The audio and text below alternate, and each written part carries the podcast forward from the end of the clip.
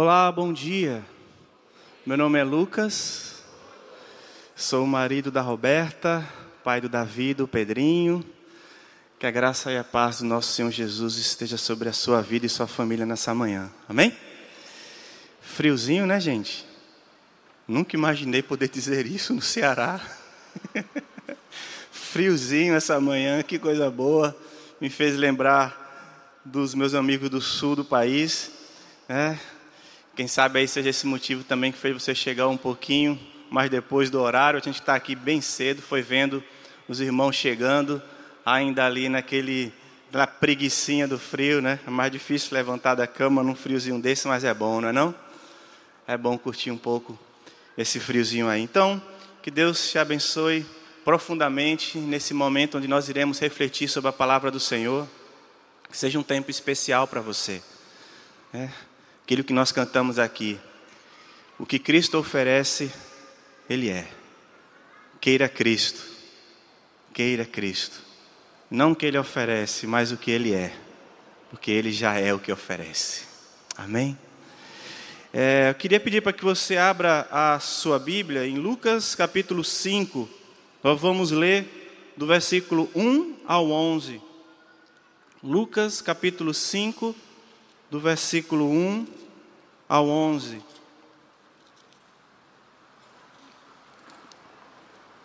Lucas capítulo 5, do versículo 1 ao 11.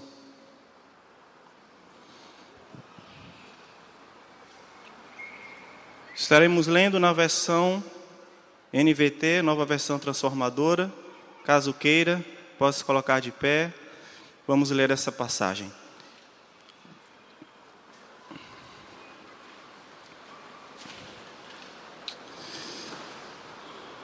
Diz o seguinte: Estando Jesus à beira do lago de Genezaré, grandes multidões se apertavam em volta dele para ouvir a palavra de Deus. Ele notou que junto à praia havia dois barcos vazios deixados por pescadores que lavavam suas redes. Entrou num dos barcos e pediu a Simão, seu dono, que o afastasse um pouco da praia. Então sentou-se no barco e dali ensinou as multidões. Quando terminou de falar, disse a Simão: Agora vá para onde é mais fundo e lance as redes para pescar. Simão respondeu: Mestre, trabalhamos duro a noite toda e não pegamos nada. Mas por ser o Senhor quem nos pede, vou lançar as redes novamente. Dessa vez as redes ficaram tão cheias de peixes que começaram a se rasgar. Então pediram ajuda a outros companheiros do outro barco, e logo os dois barcos estavam cheios, tão cheios de peixe, que quase afundaram. Quando Simão Pedro se deu conta do que havia acontecido, caiu de joelhos diante de Jesus e disse: Por favor, Senhor, afaste-se de mim, porque sou homem pecador. Pois ele e seus companheiros ficaram tão espantados com a quantidade de peixes que haviam pescado, assim como seus sócios Tiago e João, filho de Zebedeu. Jesus respondeu a Simão: Não tenha medo de agora em diante, você será pescador de gente. E assim que chegaram à praia, deixaram tudo e seguiram Jesus. Senhor Deus, nós estamos aqui em nome desse Jesus que acabamos de ler. E é em nome dele, Senhor, que te peço que essa palavra ministrada aqui toque em nossos corações e transforme nossas vidas. Que teu Espírito Santo passeie em nosso meio, Senhor mexendo dentro de nós, fazendo aquilo que só o Senhor pode fazer, aquilo que aos nossos olhos é impossível, Senhor. Que o Senhor toque em nós, que o Senhor toque em nosso casamento, que o Senhor toque em nossa família, que o Senhor toque em nosso contexto social, que de uma forma especial possamos nessa manhã sentirmos o teu toque. E que a tua palavra encontre lugar em nosso coração e que possamos meditar sobre ela durante toda essa semana, para o nosso bem e para a tua honra e tua glória, em nome de Jesus. Amém e amém. Fé e esperança, esse é o tema da nossa mensagem de agora pela manhã. Meus irmãos, o impossível, o impossível, sempre chamou e sempre chamará muita atenção. Seja nos aproximando dele, por ver esse impossível acontecer, meu Deus, isso era impossível e eu estou vendo acontecer. Ou nos distanciando dele, por desejar que esse impossível aconteça e não vê-lo acontecer. De uma forma ou de outra, vendo ou não, essa palavra impossível sempre chamará muito a nossa atenção. Exatamente por não depender de nós e também de ninguém. Por ser fora do que entendemos como comum, de algo que é sem lógica, absurdo. E eu vou dizer uma coisa para vocês: se nunca sentimos que aquilo que o Senhor Jesus requer de nós é algo absurdo, impossível, loucura aos olhos de quem vê, se nunca consideramos isso, ou percebemos isso, ou nos, nos vimos vivendo isso, possivelmente estamos diluindo o poder de Deus à razão humana, pequena, limitada, ou estamos tão enraizados nesse mundo que passamos a tomar a forma dele, como se tudo tenha se tornado comum, normal, natural.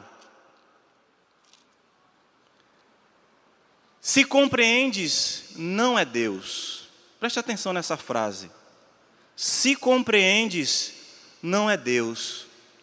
Dita pelo Agostinho de Pona, ou Santo Agostinho, sacerdote, bispo, teólogo e filósofo, ali por volta de 350 a 420 depois de Cristo. Se compreendes, não é Deus. Se deu para encaixar na minha razão humana, naquilo que eu considero normal, não é Deus. O nosso Senhor Jesus vai dizer: Meu reino não é deste mundo. Meu reino não é deste mundo. Palavra de Jesus. Eu estou levando vocês a se conectar com o impossível, tá? Ao que é absurdo, ao sobrenatural, ao que não é comum. Quem sabe aquilo que você tem clamado a Deus, que para você é impossível, é isso aí. Que nesse momento, nessa manhã, eu estou te levando a refletir. O lugar de Deus é o reino do impossível, o reino do absurdo. E eu quero provar a você isso passando por alguns textos da palavra. Quem sabe você esteja vivendo momentos assim, onde o, o clamor pelo impossível tem sido o seu clamor? Veja bem alguns textos que nos levam a refletir sobre isso. Se quiser ser o maior, seja o menor. Se quiser, se perder a sua vida por mim, você irá ganhá-la. Quando sou fraco, aí é que eu sou forte. Perdoar setenta vezes sete. Dar a outra face. O pai mostra mais carinho pelo filho pródigo do que pelo filho que sempre foi fiel e obediente. E aí você pode citar vários outros textos que nos provam o quanto é impossível, o quanto parece loucura, o quanto parece absurdo tudo isso.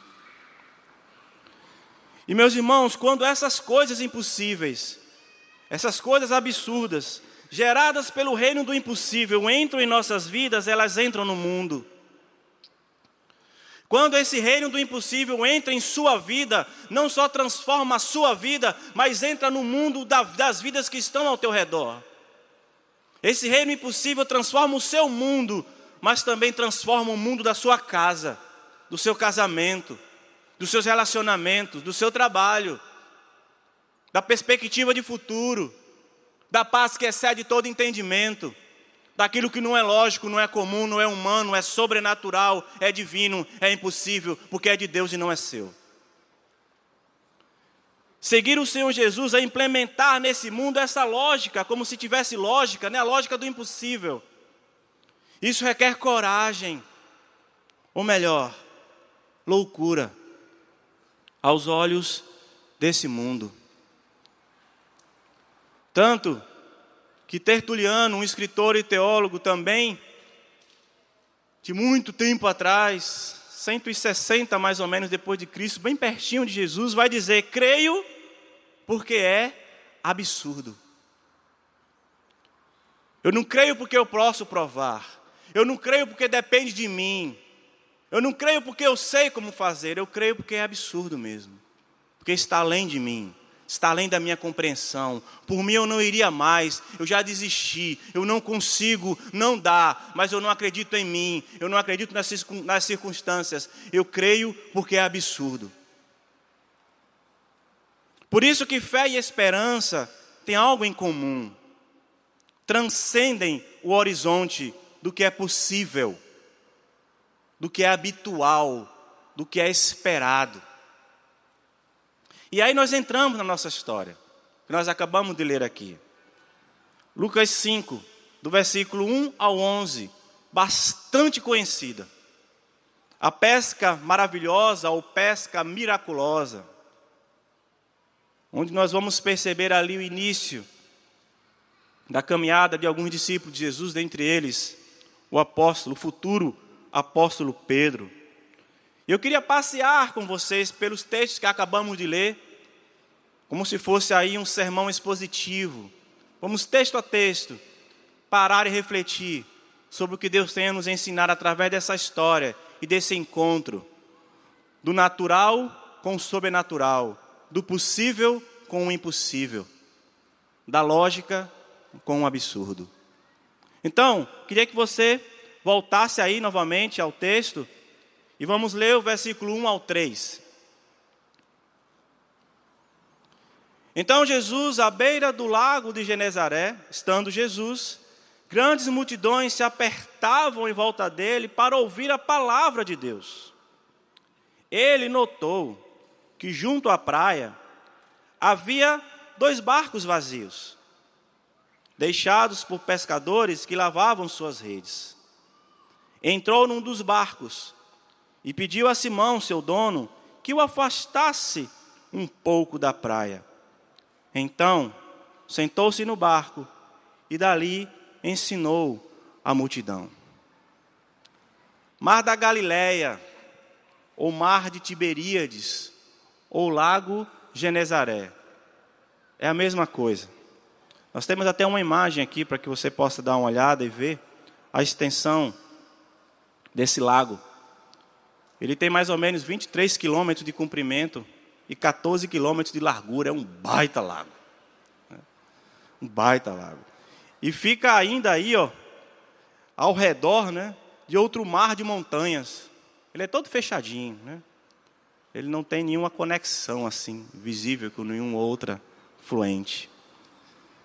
Grande parte do ministério de Jesus aconteceu aí, às margens desse lago aí. Quem dera um dia, Deus me deu o privilégio de colocar meus pezinhos nessas águas aí. Né? E poder sentir, quem sabe, tocar em uma das pedras que, quem sabe, Jesus tocou, né? Oh, meu Deus, deve ser uma sensação extraordinária. E foi exatamente aí, nesse lago também, onde o nosso Senhor andou sobre as águas. Né? Quando você for ler esse texto novamente, você vai ficar com essa imagem aí. Ó. Foi exatamente aí, na escuridão da noite, que nosso Senhor Jesus andou sobre as águas. Simão, o futuro apóstolo Pedro, assim como Tiago, João, André, que eram seus sócios empresários desse ramo da pesca, né, voltavam de uma longa noite de trabalho com suas redes vazias, ou seja, todo o esforço para pescar tinha sido em vão, o dia estava encerrando e não tinha nada, nem para vender nem para comer. E enquanto eles estavam lidando, quem sabe, com a frustração de terem passado a noite tentando o seu sustento de cada dia e não ter, né, quando termina tudo, naquele mesmo momento em que estavam lavando as suas redes para guardar, eles percebem que uma multidão está apertando um certo jovem, um certo homem, no qual chamavam Yeshua, um nome comum um nome hebraico comum naquela época. Apertavam ele às margens desse lago para ouvi-lo falar, para tocar nele, para chegar perto dele. Eu posso perceber que enquanto Pedro está ali lavando aquelas redes e limpando o seu barco, né? Ele percebe que algo diferente do comum estava acontecendo ao seu redor. E às vezes acontece isso, nós estamos lidando com algum tipo de frustração, com algum tipo de decepção, por algum plano que não deu certo. E naquele exato momento algo começa a acontecer ao nosso lado, e que se nós percebemos e, e começamos a, a dar atenção, quem sabe aquilo mude a nossa perspectiva de derrota. Ao notar que tinham dois barcos vazios já ancorados, entrou em um deles e pediu ao seu dono, Simão, que afastasse um barco um pouco da praia, onde ele depois senta e começa a ministrar a multidão de uma forma que todos pudessem escutá-lo. Hernandes Dias Lopes vai dizer o seguinte sobre essa, essa cena: Jesus fez do barco um púlpito, da praia um templo, e da água espelhada o seu amplificador de som. Veja que coisa linda, né? Jesus fez do barco um púlpito, da praia um templo, e da água espelhada o seu amplificador de som. Ali, ele estava ministrando a palavra, a sua palavra, a palavra de Deus. Meus irmãos, nós vamos falar muito de barco aqui. E eu queria que você saísse um pouco do que você entende como um barco e que você pudesse fazer desse barco a sua vida. Imagina que esse barco é você, é a sua vida. E como vamos falar de barco aqui, é como se estivesse falando de você mesmo. Então, tome a forma de um barco e deixe que essa ministração entre em sua vida assim como Jesus entrou nesse barco e, consequentemente, mudou a vida de um homem e, através da vida dele, a vida de milhares e milhões mundo afora. Porque pode ser que nesse exato momento Jesus esteja querendo entrar no seu barco vazio, no seu barco frustrado, no seu barco sem esperança, no seu barco onde você se encontra sozinho, sozinha, por já ter tentado tanto e não se sente mais confortável ou sequer com apoio para poder lidar com tantos problemas. Jesus está nos ensinando, logo nesse comecinho desse texto, que com ele no barco a situação muda completamente. A situação muda completamente. Com ele no barco, a situação muda completamente. Vamos seguir o texto? Estamos só começando. Vamos lá para o versículo 4 ao versículo 5, esses dois versículos. Quando terminou de falar, ele disse a Simão: Agora vá para onde é mais fundo e lancem as redes para pescar. Simão responde: Mestre, nós trabalhamos duro a noite toda e não pegamos nada. Mas por ser o Senhor quem nos pede, eu vou lançar essas redes novamente. Pedro conhecia cada metro quadrado daquele lago, meus irmãos. Ele não era alguém que estava chegando ali pela primeira vez. Ele não estava pescando pela primeira vez. Ele conhecia aquilo ali. Era o domínio dele, era o que ele sabia fazer. E no contra-argumento de tentar convencer Jesus do absurdo que Jesus estava falando, de que o mar não estava para peixe, que era inútil, que era perca de tempo, que era impossível. Ele vai tentar dialogar com Jesus. Jesus oferece esperança no momento em que as próprias esperanças, as ações, as expectativas, fruto da experiência dele, não existem mais. Porque Pedro vai apresentar para Jesus a sua lógica, a sua lógica humana, a sua lógica realista, a sua lógica limitada, a sua lógica possível. por entender que aquilo não dava mais, ele tinha passado a noite inteira lá. O que é que ele iria fazer de novo ali? Sendo assim, ele responde a Jesus: Mestre, nós trabalhamos duro a noite toda e não pegamos nada. Mas, por ser o Senhor quem nos pede, ou seja, sobre a tua palavra, é o Senhor que está mandando. Eu estou falando que não tem condições, que não dá mais. Mas se é o Senhor que está falando, eu vou lançar sim essas redes. Duas palavras se destacam nesse texto aqui. A primeira é mestre, que vem do grego epistates, que só aparece aqui em Lucas. E essa palavra tem como objetivo dizer um tipo de superior, ou um tipo de chefe, ou um superintendente, alguém além, alguém com autoridade está falando comigo e eu me reporto a ele e digo: mestre,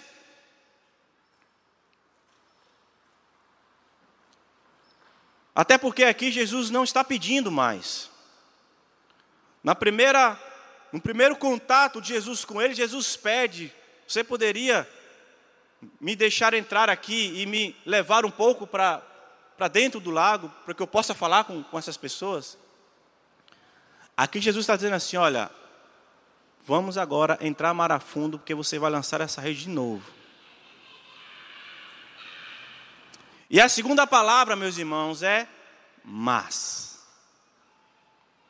Mas. Aí contém a fé do Pedro. Mas eu estou dizendo que não dá. Eu estou falando que não tem mais condições. Eu estou dizendo que eu já fiz tudo que eu poderia fazer. Já tentei de todas as formas. Mas, se é o Senhor que está mandando, eu vou obedecer. A fé de Pedro nasce da esperança de confiar no impossível de quem estava falando, porque agora não era Pedro, não era Simão que estava tendo a responsabilidade de entrar novamente no lago, todo o esforço que isso iria acarretar, para jogar as redes no horário que não era previsto, em uma situação que ele já tinha vivido, um resultado que ele já tinha adquirido. Não era ele que estava levando aquilo nas costas. Ele estava depositando a fé e a esperança em quem estava falando com ele. Porque se fosse qualquer um que naquele momento mandasse Pedro lançar essa, essa rede no mar, entrar no mar de novo, ele possivelmente seria irônico. Como assim? Tu quer, tu quer que eu entre no mar? É isso mesmo, é? Tu acha que eu vou fazer o quê? Vou pegar uma baleia agora? Fazer que não tem peixe, mas baleia tem no lago, é? Se fosse qualquer um dizendo, quem sabe ele daria era um fora. Ele ia rir da cara da pessoa. Mas quem estava falando com ele era alguém diferente que ele já tinha visto falar a multidão, que ele já tinha escutado Jesus falar, ele já tinha visto os olhares que topavam com os olhares de Jesus, ele tinha ouvido Jesus falar, ele tinha tido uma experiência com Jesus, mesmo que tenha sido de longe, mesmo que não tenha sido pessoal com ele, mas ele tinha, tinha visto que existia alguém ali, que tinha algo diferente, e que por ser diferente, por ter uma palavra diferente, ele passou a confiar. E ele obedece. E ele vai obedecer para o seu próprio bem. E isso é um esforço que o Simão faz. E muitas vezes é o esforço que eu e você precisamos fazer para obedecer aquilo que Jesus tem mandado você fazer, tem me mandado fazer mas por ser uma lógica impossível, eu não faço, eu não quero. Eu me rebelo, eu me revolto. Eu tampo os ouvidos, eu fecho os olhos. Porque eu já tentei fazer e não deu certo. Mas eu estou ouvindo agora, não a minha própria voz, não o meu coração, não o que eu acho ou o que eu penso, mas eu estou escutando Jesus falar. Eu não sei se vocês já tiveram experiências com barco, assim, com mar, com lago, essas coisas. Eu já tive algumas, e eu posso entender a dificuldade do, do Simão aqui em aceitar esse desafio de novo, né? Entrar no mar com um barco é muito difícil. Eu lembro que na minha juventude, na minha infância, é, infância e adolescência, lá em Recife, Pernambuco, tinha, ainda tem, mas antes tinha muito mangues, muitos rios de árvores submersas, onde meus tios me levavam dentro de jangada para poder andar ali pelas, para poder circular entre esses lagos, né? Entre essas árvores, entre esses rios. E como era difícil entrar. E como era difícil deixar que a correnteza levasse. Como era complicado encontrar um cardume de peixes. Lembro também de momentos na praia, com o pai de um amigo que era pescador, e ele entrava no mar várias vezes, né? E uma das vezes a gente pôde acompanhar a dificuldade que era na praia para entrar com o barco. Sair de uma areia fofa e fazer com que aquele barco, aquela jangada enorme, pudesse entrar no mar. Os troncos que ficam embaixo, empurra, um monte de gente empurrando, um empurra para lá, um pega um tronco, joga para o outro lado, empurra de novo, um outro cai, o outro tem medo, tem medo que o barco cai, cai no pé. E chega ali naquela, naquela prainha ali onde tem aquela água, tem que ver se a onda vai bater, se não vai bater, qual o local melhor para colocar, é a hora, vai chegar, vai dar, o vento bateu, vamos, empurra esse negócio. Ai meu Deus, o vento mudou, bota de novo. E vai naquela, entra, vai, entra, vai, joga para lá, joga para cá, cai um, levanta outro, até o momento em que você percebe que, o, que, que a jangada começa a se estabilizar e, e, e a correnteza levou. Meu Deus, que luta para entrar, para passar alguns dias em alto mar, para voltar depois a mesma luta para entrar na praia para subir a areia, para ancorar o barco. Aí chega alguém que nunca pescou, que não é pescador, que, entre aspas, não entende o que eu estou passando, e vai me mandar voltar para fazer tudo isso de novo. Depois de eu ter passado por tudo que eu passei, não é fácil. Mas, meus irmãos, se é Jesus, se é Jesus que está mandando, faça. Não importa se é impossível. Não importa se você acha que já sabe o resultado. Obedeça. É Jesus que está mandando? Obedeça. Não significa que vai ser fácil. Apenas obedeça. Porque não é você que vai dar o resultado. O resultado não vem de você. O resultado vem de quem está mandando você fazer. Obedeça. Estamos vivendo várias pandemias, né?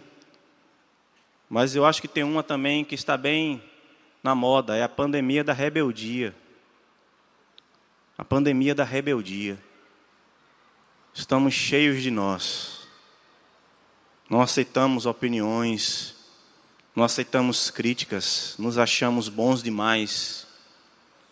Estamos sempre querendo questionar. É difícil se submeter. Isso desde uma criancinha. A gente já percebe a revolta de poder receber uma orientação, uma direção, um conselho, um comando.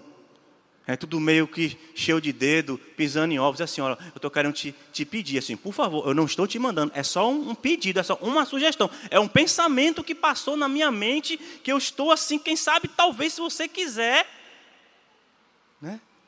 Porque não, não, não podemos dizer assim, faça, vá. É isso mesmo.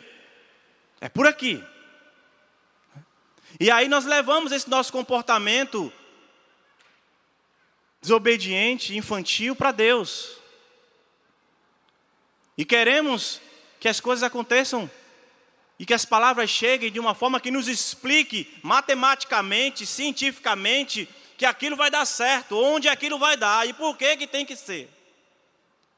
Isso não é fé.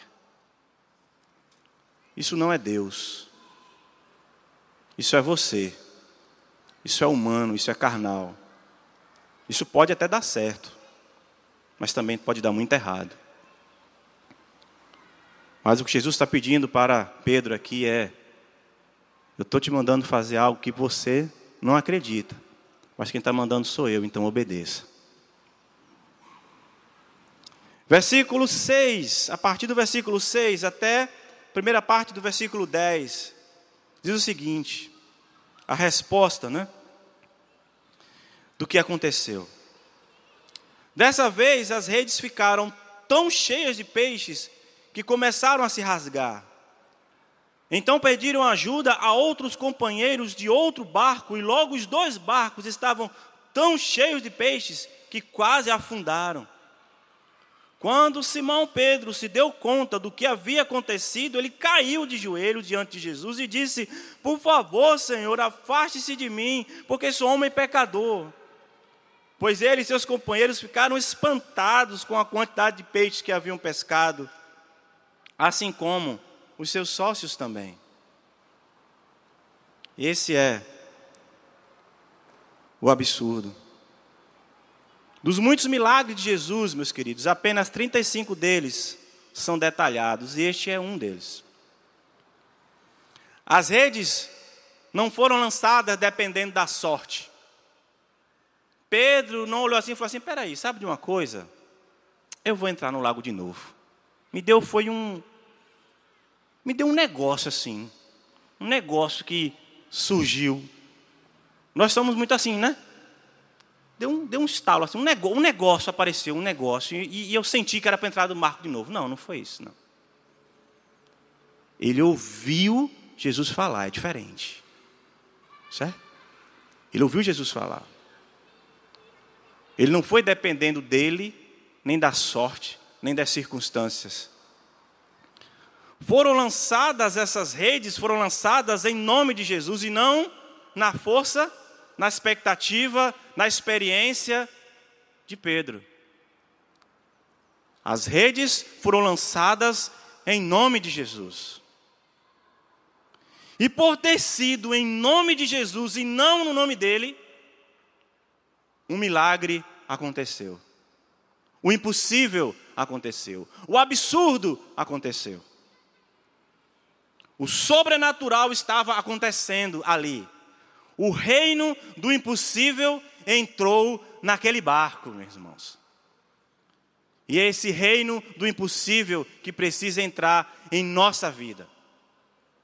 E é esse reino do impossível que precisa entrar no barco da sua vida, que está me vendo aí, me ouvindo aí.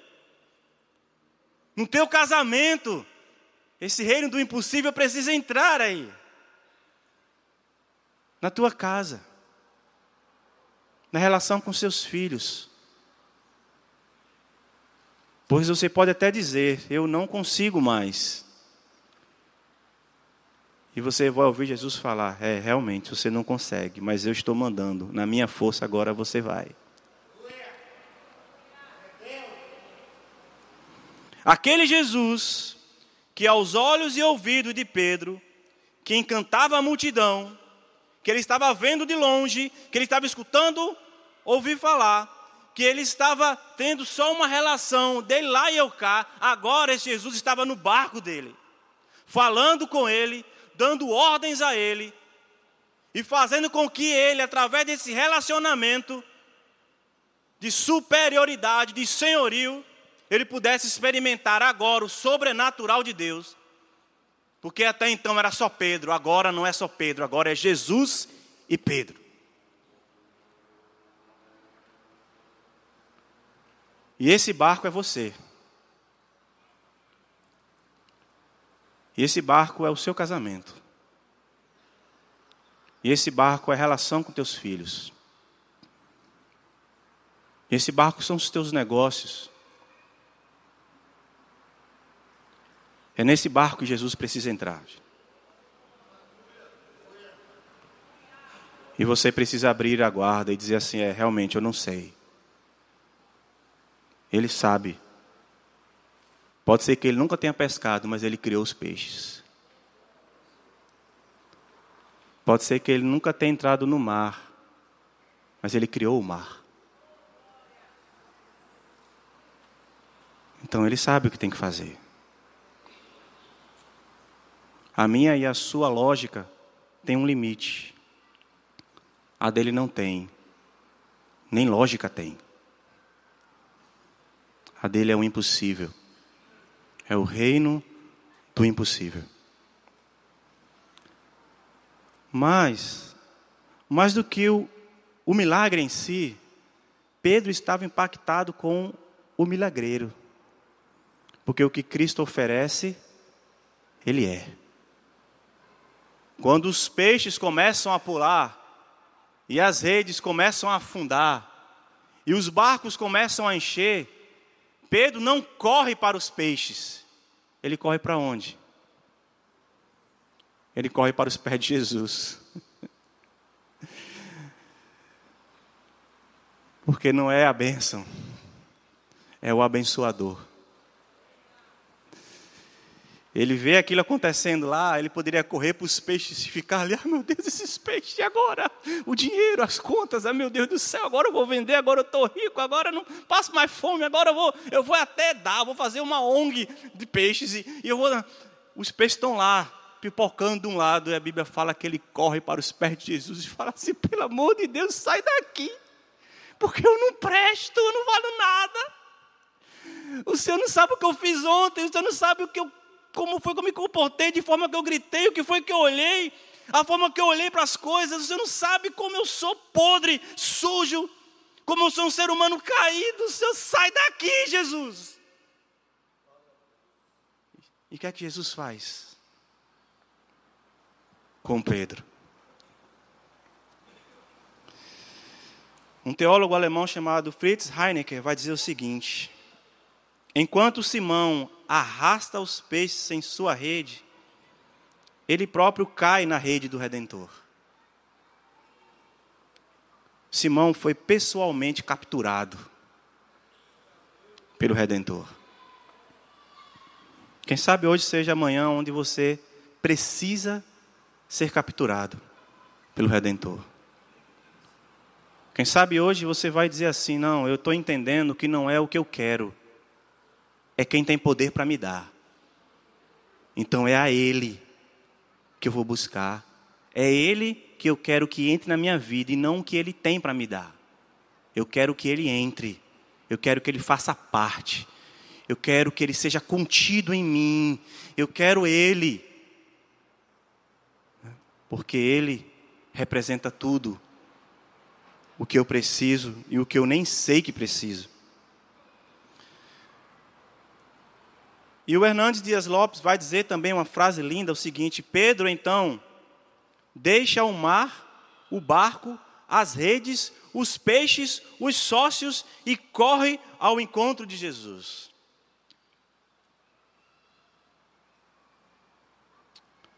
E quando ele se prostra diante de Jesus, com vergonha, com medo, assustado, por saber quem ele era diante de tudo que ele estava vendo, por reconhecer tamanho poder na frente dele ali, por se jogar ali e confessar quem ele era. Quem sabe ele esperasse que Jesus saísse de lá. Mas Jesus não se afasta de Pedro.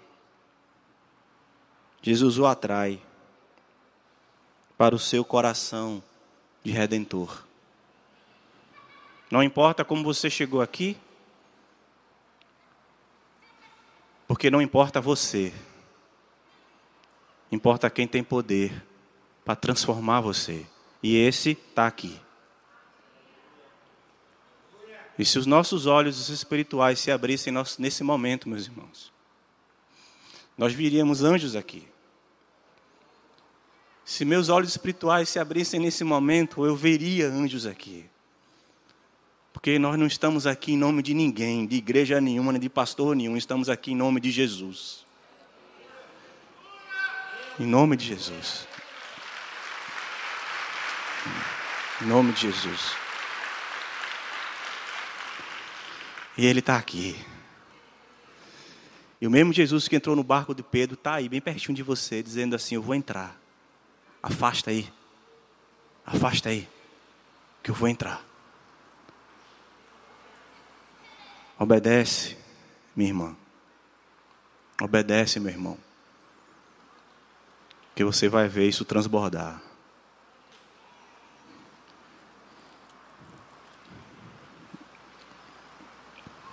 Essa experiência com Jesus, com o reino do impossível,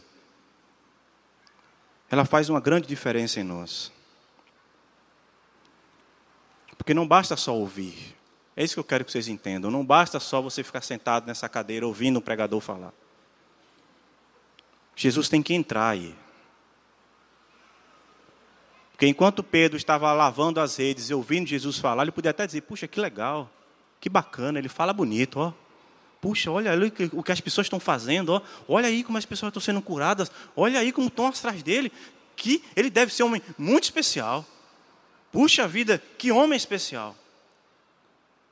Mas a vida de Pedro só mudou quando Jesus entrou no barco, quando Jesus entrou na vida dele, quando ele se prostrou, quando ele se colocou diante de Jesus e falou: Olha, não, não dá, não dá. Não dá. Eu, o que, é que, eu, faço agora? Porque quando ele entra, entram junto com ele os milagres, os impossíveis. Entra junto com ele o absurdo. Aquilo que você está pensando agora aí. Ele tem poder para fazer isso aí. Mas ele precisa estar no barco. Ele precisa estar na sua vida. Mas muito mais do que o que ele tem para fazer, é a sua presença que traz a esperança. Uma presença que ama, uma presença que revela, uma presença que acolhe e uma presença que liberta. É isso que Jesus faz. É isso que Jesus é. Amor, revelação, acolhimento, libertação. Eu preciso disso para a minha vida. Eu preciso disso para a minha vida. Versículo 10, finalzinho do versículo 10 e o versículo 11, porque a história não termina só em Pedro. Nunca termina só em nós, meu irmão. O que Jesus está fazendo aí no teu coração agora, e se você não estiver vivendo isso, você vai ser cobrado por isso. O que Jesus está fazendo no seu coração agora não vai ser só em você, não. Tem uma galera que vai ser impactado por isso aí. Quem sabe essa mulher que está do seu lado, esse homem que está do seu lado, serão os primeiros a serem impactados. Porque no final do versículo 10, Jesus responde a Simão: Não tenha medo. Não, não, não. Tenha medo não. Chegue aqui. Venha cá. O que você está me revelando não é segredo para mim. Eu sei no barco de quem eu estou entrando, Simão. Eu sei quem tu é. Jesus sabe no barco que ele está entrando, ele sabe quem você é. Ele não vai chegar assim, eita, oh, meu Deus. Oh, oh, oh. Não sabia, não, não existe isso. Ele sabe onde ele está entrando. E ele vai dizer assim para o, para o Simão Pedro: Não tenha medo, de agora em diante, você será pescador de gente. E assim que chegaram à praia, deixaram tudo e seguiram Jesus. O que isso nos ensina, meus irmãos? Pedro agora usará toda a sua experiência tudo aquilo que ele está vivendo com Jesus, sendo impactado por Jesus, para aplicar no reino do impossível. No reino de Deus. sua paixão, dons e talentos foram ressignificados, superpotencializados. Ele agora não é apenas um simples pescador. Ele agora é um proclamador daquilo que ele foi alvo. Ele agora é um abençoador das bênçãos que recaíram sobre ele. Ele agora é um exemplo de Cristo. Onde ele for, ele agora é um mini Cristo. Ele agora é um discípulo. Ele agora tem uma missão. Não é apenas trabalhar por trabalhar, comer por comer, viver por viver. Existe algo além. Mas atente para o plural. Deixaram. Né? Tinha mais gente ali, vendo tudo acontecer. Sempre tem gente vendo tudo acontecer. Tem gente vendo você. E está vendo tudo acontecer. A palavra foi endereçada a Pedro, mas indiretamente ele arrastou os seus amigos. Indiretamente ele arrastou multidões. Indiretamente, através de Cristo Jesus, essa palavra chegou no seu coração está chegando no seu coração agora. E você vai poder multiplicar essa mensagem lá fora. Ele não agarrou Jesus para ele e falou: Pronto, agora vamos ficar só nós dois aqui, porque eu quero isso aqui que o Senhor tem para dar. Ó. Não. Jesus falou assim: Olha, essa simplicidade aqui de ficar somente nisso acabou. Agora você tem outro propósito. Agora você vai pescar pessoas. Você não é bom nisso? Então vamos ressignificar o teu talento aí. Porque tem um mundo a ser conquistado. Tem um mundo para ver o que eu estou fazendo na sua vida. E agora você tem que ir. E é assim que Deus faz, meus irmãos. Ele não só nos salva das nossas batalhas, batalhas perdidas, não só nos salva da morte eterna, mas através do nosso testemunho, Ele vai salvando todos que topam, todos que estão ao nosso redor todos que estão próximo de nós. Fé e esperança em Jesus. Essa é a palavra de Deus para a sua vida nessa manhã. Eu queria. Amém. Glória a Deus. Eu queria pedir para que você pudesse fechar seus olhos aí nesse tempinho. Tira só um, um tempo para que você reflita naquilo que você escutou aqui. Será que Jesus está nesse barco? Se ele não está, será que não chegou a hora de ser colocado? Será que você se identifica com Pedro?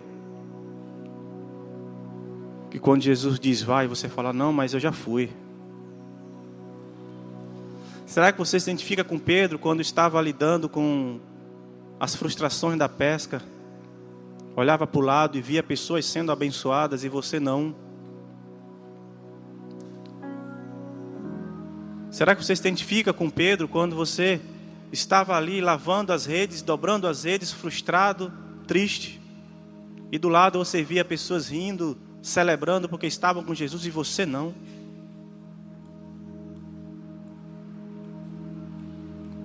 Será que você se identifica com Pedro? Que nesse momento Jesus olha para você e diz assim: Ei, deixa eu entrar aí, afasta, eu vou entrar no teu barco, e agora tudo vai mudar, agora tu vai ter que me obedecer, porque na tua força não dá, porque tu não tem força. Teu reino é do natural, o meu é sobrenatural. Teu reino é do possível, o meu é do impossível. Jesus está dizendo: Eu vou entrar. Apenas obedece. Se Jesus está entrando no barco da tua vida pela primeira vez e está te salvando de afundar, se você nunca tinha o aceitado como Senhor e Mestre, como Pedro falou, Mestre, se você nunca fez isso, se você nunca o aceitou ou recebeu como Senhor e Salvador da sua vida, esse é o teu momento, esse é o lugar. Eu quero te dar essa oportunidade de publicamente você rasgar seu coração, gritar de alegria, levantar tuas mãos e dizer: Eu estou entregando minha vida a Jesus. Tem alguém aqui?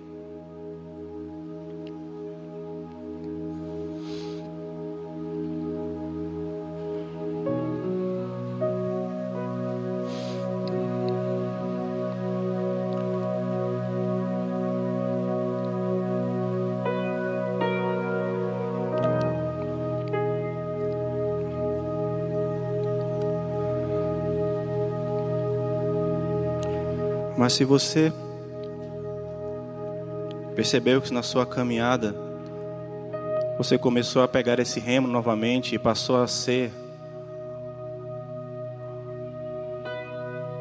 o responsável pela navegação. E indo e voltando, você vai se frustrando e, e, e juntando aí todo tipo de sentimento de escolhas ruins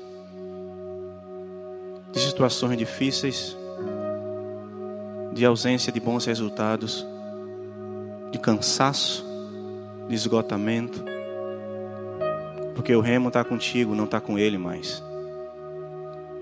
É como se você estivesse agora sendo o seu próprio capitão.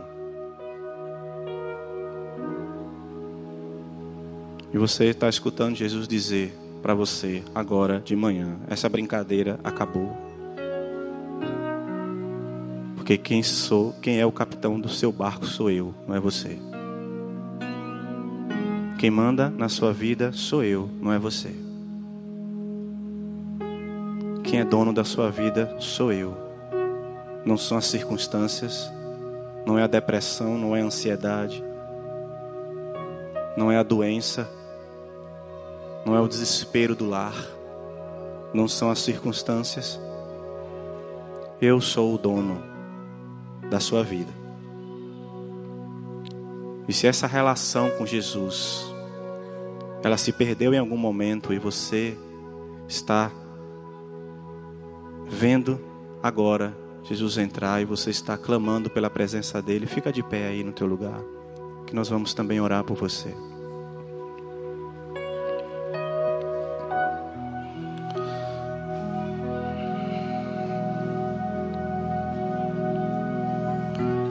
Na verdade, eu vou pedir para que você ore aí. Porque o barco ele é teu. Quem vai sair daqui com Jesus no barco é você. Então ora. Quer se ajoelhar, se ajoelha. Quer vir aqui à frente, venha. Quer ficar em pé, fique. Vamos aproveitar um tempo de oração aqui. Fique à vontade. Jesus está assumindo, assumindo o controle do teu barco. E fala com ele aí. Porque é você e ele nessa nesse mar adentro. Esse lago da vida, você viverá com ele. Então ore a ele, clame a ele, adore a ele. Agradeça a Ele. Reconheça a Ele. Glorifique a Ele.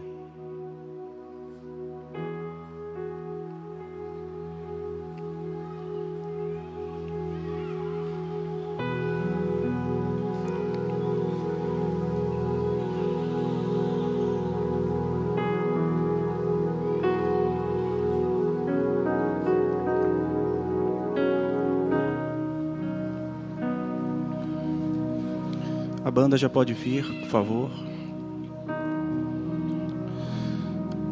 Oh Senhor, que manhã, Senhor.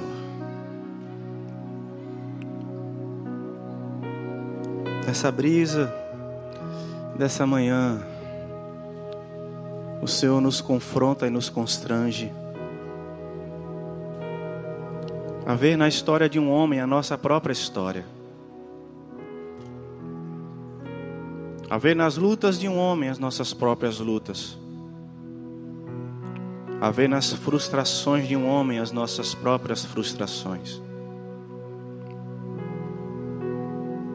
Mas a também ver na vida de um homem, Senhor, a transformação que está acontecendo na nossa. O reino do impossível chegou. Ele se chama Jesus. E ele está aqui. E ele está sendo adorado aqui. Porque ele é Senhor. Ele é mestre, ele é salvador. Ele é Deus. E ele está aqui. E ele está entrando nos barcos que estão aqui. Nesse grande mar chamado vida, Ele está entrando no barco. Oh Senhor, que o Senhor possa nos ajudar, Senhor, a soltar esses remos, a colocar esse barco de volta no mar e saber que agora não estaremos navegando sozinhos, pois o capitão estará conduzindo tudo. E nós entregamos ao capitão a nossa vida, nossa mente, nosso coração, nossos medos, nossas dores, as doenças. Nós a entregamos ao nosso capitão ao capitão do nosso barco, o nosso casamento, a restauração do nosso casamento, a renovação do amor entre homem e mulher, o brilho do olhar, Senhor, o friozinho na barriga quando um encontra o outro. Oh Deus, restaura, Senhor. Derrama amor em nossos lares, Senhor. Quebra, Senhor, essa rotina louca, doida diabólica que nos distancia um do outro, Senhor. Nos faz pausar, Senhor, para curtir um sorriso, um abraço, para falar qualquer coisa, para escutar. Oh Deus. Se nesse barco existem filhos, Senhor, que o Senhor os traga de volta se algum tenha se perdido, Senhor. Que o Senhor vá lá onde Ele está agora, Senhor. Porque o teu reino é do impossível, é do absurdo. Eu não entendo, eu não sei como é. Mas eu confio, eu entrego, porque eu sei quem está falando isso. Então, oh Deus, em nome de Jesus, que eles sejam tocados agora, Senhor. Que eles sejam transformados pelo teu amor. Oh Deus, abençoa a nossa casa, Senhor nossos pais, nossos parentes. Abençoa a nossa igreja, Senhor. Esse grande barco chamado IBC, na qual o Senhor é o capitão. Independente, Senhor, do mar, o que importa é quem está dentro do barco. E o Senhor está dentro do barco chamado IBC. E que o Senhor continue, Senhor, a nos direcionar para o nosso bem, para a tua honra e tua glória. Nós te entregamos, Senhor, nossas vidas e reconhecemos que queremos o Senhor, que queremos o Senhor. Nós te louvamos, nós te louvamos, amado Jesus. Amém e amém. Glória a Deus. Vamos louvar ao Senhor.